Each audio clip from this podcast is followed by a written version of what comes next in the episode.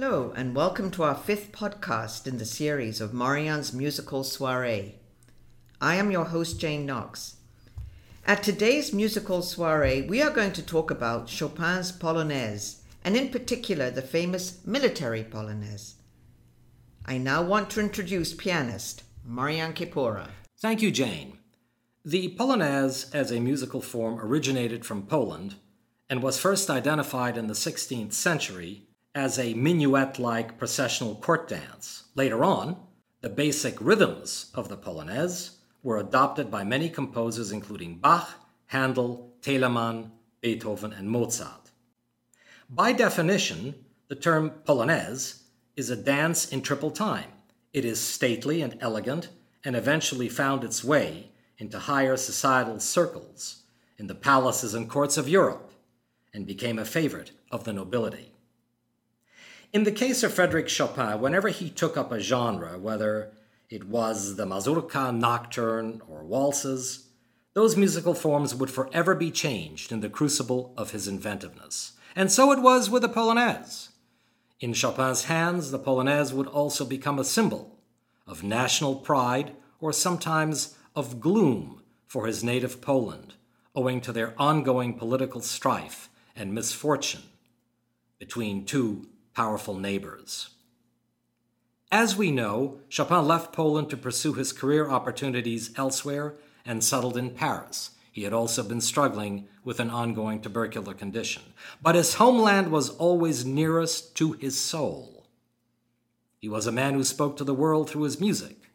Always magisterial and grand, Chopin's Polonaise were elegant and stately. Frederick Chopin's first composition was in fact a polonaise in G minor composed when he was but eight years old. Later on, early polonaises were mostly youthful forays in the genre and somewhat ornate largely as a result of the teaching style of the time. Chopin actually stopped composing polonaise for about five years. His return to the form after he had settled in Paris in 1831, starting with the two Opus 26 Polonaise onward, would have a maturity and passion about his homeland not experienced before. Of the 16 published Polonaise which Frederick Chopin composed, there are basically two which stand out as the most popular the celebrated Opus 53 in A flat, also known as the Heroic, and the Opus 40 number 1 in A major, known as the Military. Marianne, can you enlighten us about the military polonaise which we will be hearing you perform? Sure, it's a wonderful piece, Jane. There are two polonaises under the Opus 40. They were composed in 1838 and 1839. The thoughtful and brooding Opus 40 number 2 in C minor, and the much happier Opus 40 number 1 in A major, which you'll be hearing shortly, nicknamed the Military. It was dedicated, these polonaises were dedicated to Julian Fontana, who we spoke about. He was Chopin's loyal assistant and copyist, himself a pianist and composer. I want to say that in performing this piece, it's a lot of fun to play, actually, albeit one must be mindful to avoid physical strain in practicing the large chords which dominate this work. Also, this polonaise is marked forte or fortissimo really throughout the whole piece. I do not know of another polonaise by Chopin which is exclusively forte except for this one. Now, that does not mean that it is played loudly all the time.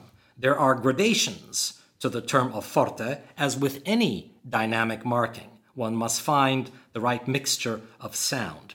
I want to add a bit of history, more recent history, if I may.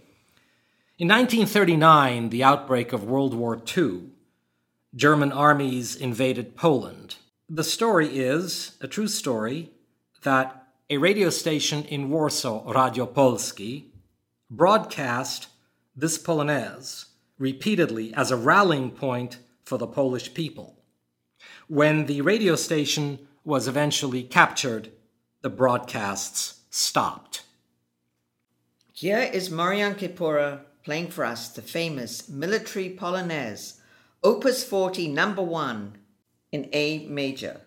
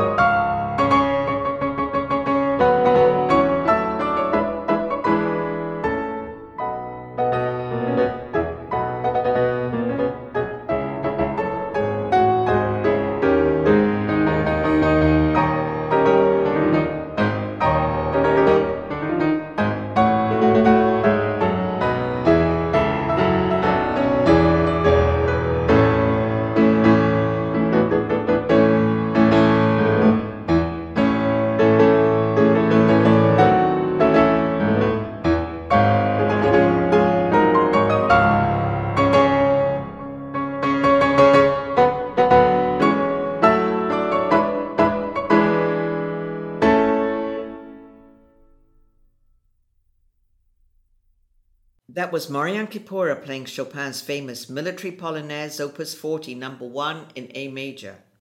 Thank you for joining us. I am your host, Jane Knox, and it was a pleasure being with you.